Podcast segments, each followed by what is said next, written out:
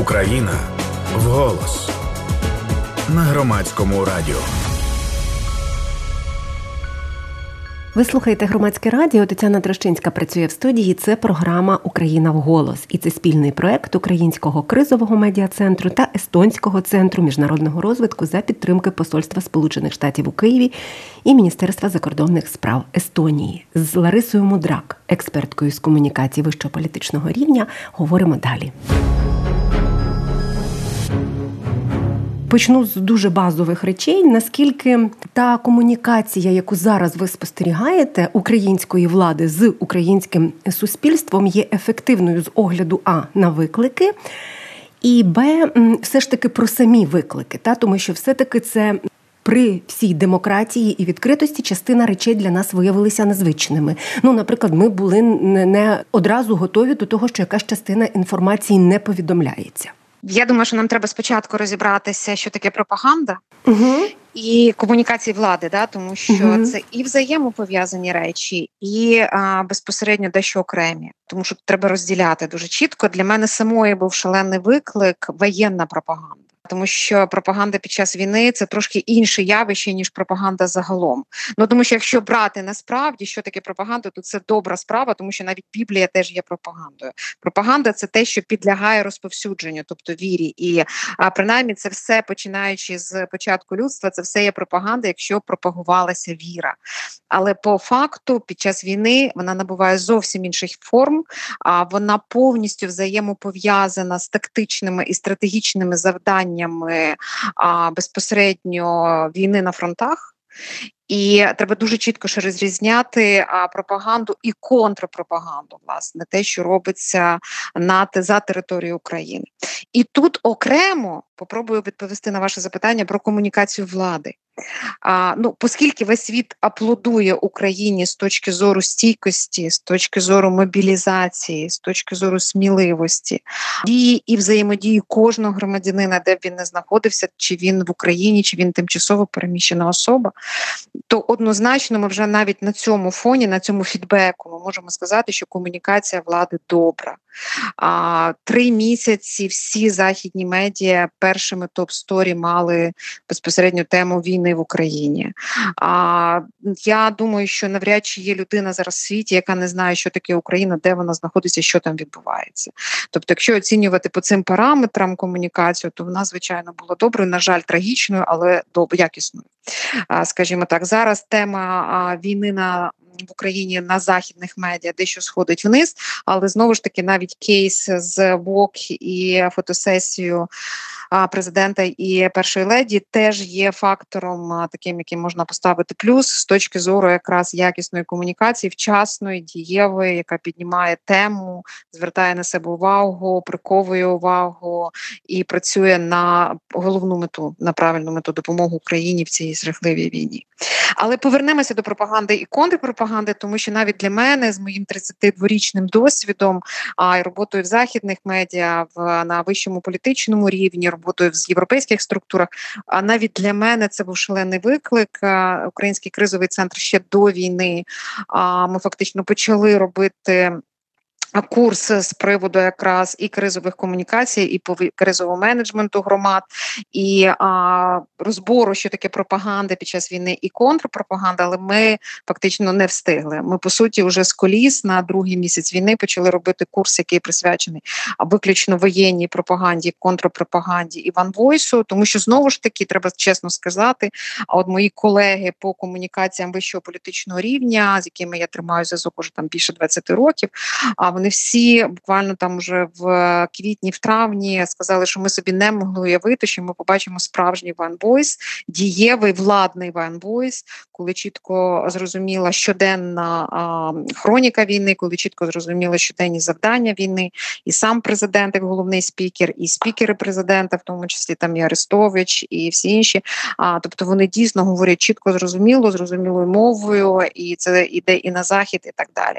Але при цьому всьому це шале шалено важка робота, а це титанічна робота, і ну знову ж таки знаючи кухню головного офісу країни, і особливо інформаційну комунікаційну кухню. А тому, що я п'ять років була головою прес-служби президента Ющенка. Я знаю, як це все важко дається, не просто дається, але разом з тим команда справилася і а, вони а, фактично займаються якісно і а, пропагандою, і контрпропагандою. А давайте зразу означимо. От я знаю вже по досвіду роботи з громадами. А як розібратися, де контрпропаганда? Як ви її теж чуєте, і ми її теж чуємо на території України, але вона спрямована виключно на іншу аудиторію. А, І той сама, той самий спікер, який наприклад, говорить від імені влади, а, він а, займається і пропагандою, і контрпропагандою, і навіть інформаційною розвідкою водночас. А я знала дуже багато закидів е, свого часу. Була така хвиля, прям прям хейту проти Арестовича. І Я сама його запитувала, чому так багато росіян в його ефірах, і відповідь була звичайно зрозумілою, тому що а насправді це і інформаційна розвідка, інформаційна робота на а, аудиторію тих росіян, які поїхали з країни проти війни. Вона теж теж їй комусь треба вести. Так, от, власне, контрпропаганда, як я для себе найпростішою мовою, а власне і для слухачів, і для а, себе визначаю, це протидія ворожій пропаганді на нейтральній території і на території самого ворога. Ну просто щоб так було зрозуміло. А тобто, і звичайно, що ну, веся важкість контрпропаганди, що вона має бути вдвічі якіснішою за пропаганду ворога. Тобто, уявіть собі, скільки в пропаганду ворог вклав за останні 20 років, а, і вкладає ресурсів, сил, коштів, а, зв'язків по світу і так далі. І наскільки ми менші в цій пропорції, але разом з тим ми поза всім ще й ведемо, крім комунікацій всередині країни, крім комунікацій для всього світу, крім пропаганди, ще й контрпропаганду.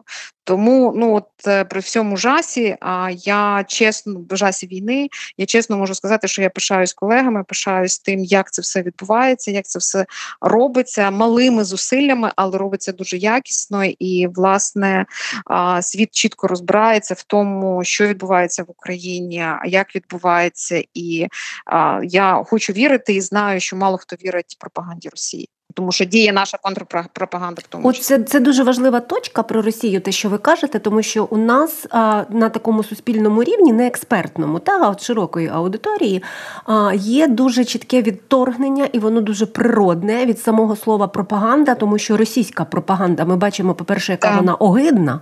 А по-друге, і ну і це природний наш стан, брехлива, огидна і так далі. А, І от тут у мене запитання, воно таке, воно таке наївне, але мені здається, що воно потрібно подібне. Ми можемо говорити, що якась пропаганда є хорошою, бо вона хороша для нас, а якась є поганда, бо вона шкідлива для нас, чи вона шкідлива з якихось інших міркувань ще, не лише для нас. Вона шкідлива, вона шкідлива, якщо в цьому не розбиратися. А у мене перші місяці, і навіть в кінці лютого, в останні дні лютого, і в е, весь березень, власне, а незважаючи на те, що там два тижні ми провели з донькою і братом, і друзями в Підбучею. І от, власне, коли ми вже 8 числа нам вдалося врятуватися, у мене буквально на третій, на четвертий день, там 11-12 березня, були такі достатньо суперечливі і гострі розмови з моїми друзями, друзями по аспен семінарам, а друзями, колегами, університетськими викладачами, які реально не розуміли, що таке воєнна пропаганда. Я му змушена була діставати свої а, навчальні зошити, тому що я в 15-му році була на воркшопах в Штатах. А, у нас є такі воркшопи для комунікаційників вищого політичного рівня. І старі підручники 90-х років, коли я вчилася, працювала ще на Радіо Свобода, і ми проходили короткі курси. Тоді була війна в Чечні, готувалися журналісти до поїздки в Чечню. А тоді ми проходили короткий триденний курс воєнної пропаганди. Вона суттєво відрізняється від пропаганди, навіть хорошої пропаганди. Мирний час, і я змушена була з цими професорами і друзями з трьома чотирма освітами сперечатися про те, що це правильно робиться, що навіть в силу пропаганди а я повторюю, що пропаганда війни інформаційна напряму пов'язана з цілями, завданнями воєнних операцій, воєнних дій. І для того, щоб ворог а, не все знав, і для того, щоб ворог потрапляв в лабети а, наших захисників. Нам треба іноді звикнути і розбиратися, що не все говориться. Іноді говориться інформація, яка дещо а, скорочена або дещо відозмінена. І а, для того, щоб перемогти, нам треба розбиратися в цьому. Я ж вам кажу, що я професорам uh-huh. університетів своїм друзям відправляла старі підручники 90-х років про воєнну журналістику і воєнну пропаганду. І вони з жахом мені потім писали: типу, йолки-палки, я про це навіть навіть не думав. Що та інформація, яка звучить, а це був приклад якраз інформаційного марафону єдиних новин. А вона була правильною з точки зору воєнних в першу чергу, тому що воєнні це зараз пріоритет, і їхні завдання це зараз пріоритет. Чому не говориться, наприклад наприклад, те, якою зброєю знищили. Я думаю, що зараз уже слухачі за на жаль, 5 місяців війни вже в цьому почали розбиратися. Чому не говориться кількість е, тих людей, які, а, наприклад, знаходяться на території, залишилися? Чому не говориться про а те, куди потрапляє, в яке точно місце потрапляє ворожий вибух чи ворожа ракета? Це все цілі і завдачі, і тактика війни. І ми повинні навчитися в цьому розбиратися. Звичайно, було б ідеально, щоб були якісь мінімальні курси для українців, які схвильовані чи знервовані, а чи не розуміють, чому так відбувається. От, власне, я весь березень, крім своєї роботи, бо ми робили дуже багато благодійних проєктів. У нас там шість проєктів, якими ми опікуємося, а великими разом з. З Моїми колегами і друзями, і я, крім того, всього, ще сиділа от ночами, пояснювала і писала довгі смски, чому це так має бути. Ну, ще один кейс про мрію. Да? Ну, от, наприклад, uh-huh. ви впев... точно впевнені, що мрії немає? Я ні. Mm. Далі не маю права говорити, mm-hmm. тому що знову ж таки це а, пропаганда війни. І, Але всі були звичайно в жасі, в шоці, коли ми пережили цю історію з Гостомелем, а, з нашим аеродромом Антонова і так далі. Але всю правду ми можемо дізнатися після війни, як і власне найстрашнішу річ це кількість наших загиблих. Тобто, Стосовно... але знову ж таки, так. перша друга світова правила не змінилися. Якщо хтось хоче розібратися, просто прочитайте, погугліть, і ці 10 правил не змінні з першої світової, з другої світової, і на жаль, вони прописувалися уже після сирійської війни і так далі. Пропаганда воєнна, вона однакова, і в ній, на жаль, є жорсткі, дуже сильні, так як і сама війна, жорстка, найстрашніше явище в історії людяності. Але у ній є 10 правил. Вони примітивні, вони прості, але разом з тим їх треба знати, як веде себе ворог, і частково ми так само ведемо таку пропаганду, і це нормально. Це не є утиснення свободи слова, це не є неправда, це є тактика і стратегія інформаційної війни, такої самої, як і воєнних дій. Тоді ми повинні тут е, проговорити для внутрішньої аудиторії. Мені здається, це важливо. Та от такі точки напруги, деякі ви згадали дуже слушно. Стосовно мрії, е, ну це окей, це символ такий, так. А стосовно того, чому ми не знаємо кількості наших втрат, і, до речі, Міністерство оборони і Генеральний штаб виходило з цим поясненням, і це пояснення, наприклад, мене як журналістку цілком задовольнило. Абсолютно вони чітко пояснили. так. Пояснила дуже добре. Мені здається, десь місяця два тому. Вона це дуже добре, дуже чітко пояснила і. А знову ж таки, чесно вам скажу, це, наприклад, шосте правило війни воєнної пропаганди. Наші втрати незначні, у ворога шалені втрати. Тобто, дивіться, я тут наведу такий приклад, оскільки я потрапила під Бучу в сподіванні, що ну в силу доньки і друзів ми поїхали до двоюрідного брата на дачу. А в сподіванні, що там буде спокійніше, ми перебудемо там день-два. І от, власне, ми потрапили одразу в оточення вже з першої ночі, був зірваний міст нашими е, українськими військовими. Вибратися звідти було неможливо.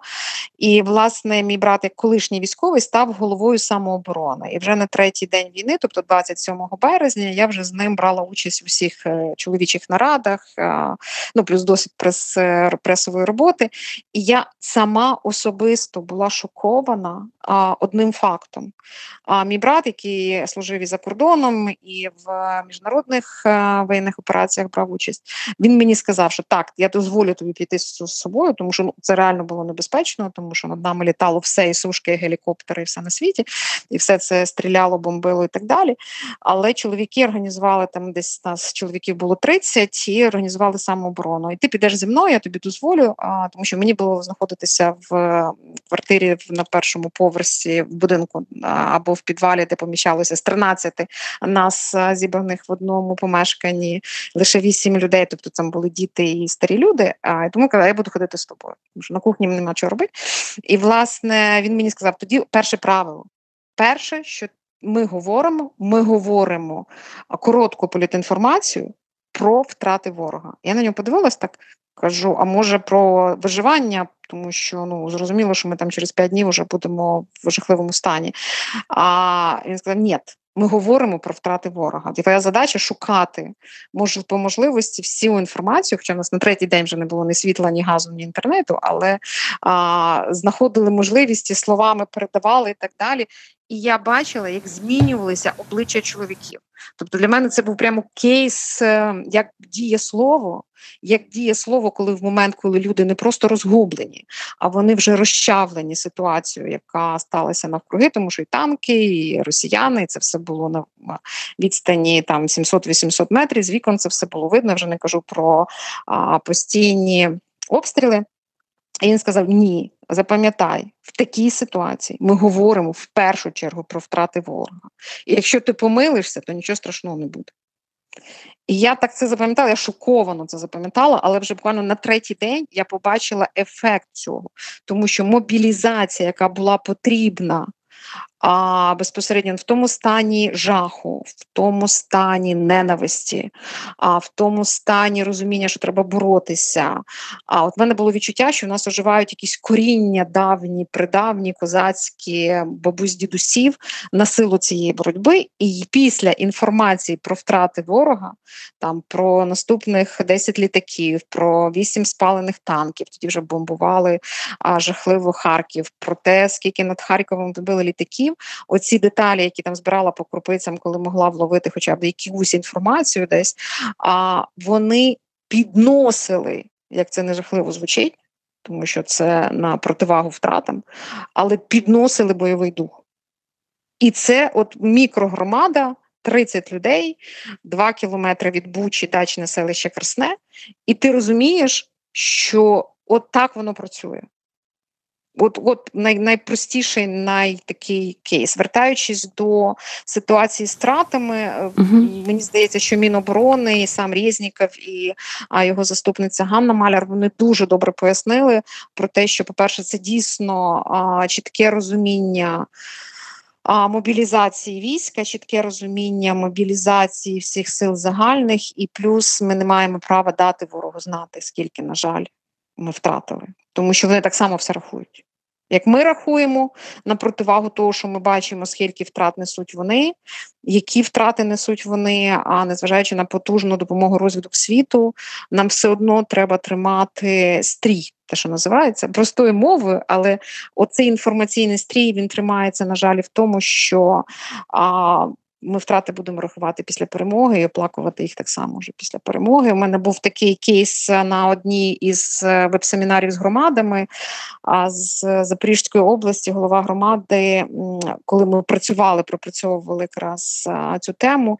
Він сказав: каже: А я хочу нарешті сказати те, що мене страшенно мучає, що е, ховаючи загиблих воїнів я попросив е, не дуже багато писати в місцевому чаті громади.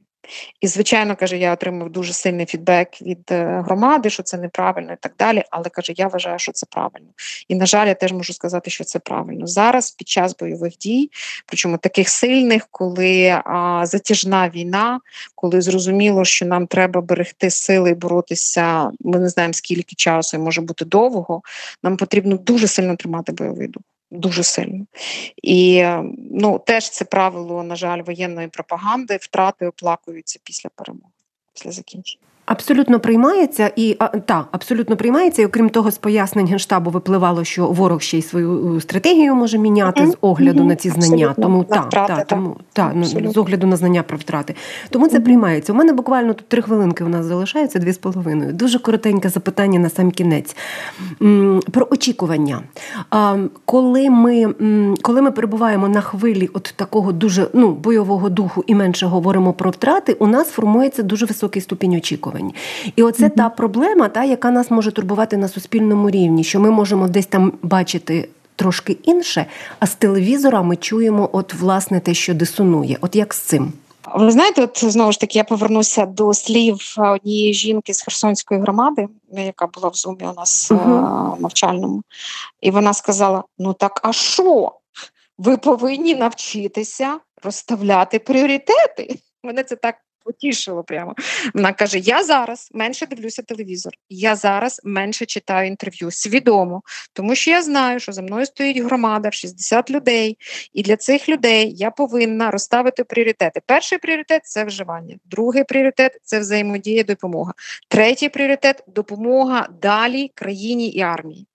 І каже, і ці три пріоритети повністю чітко мене спрямовують на ті телеграм-канали і на ті ютуб-канали, де я знаю, що я чітко їм довіряю, там чітка інформація, і я знайду там свої відповіді на свої три пріоритети.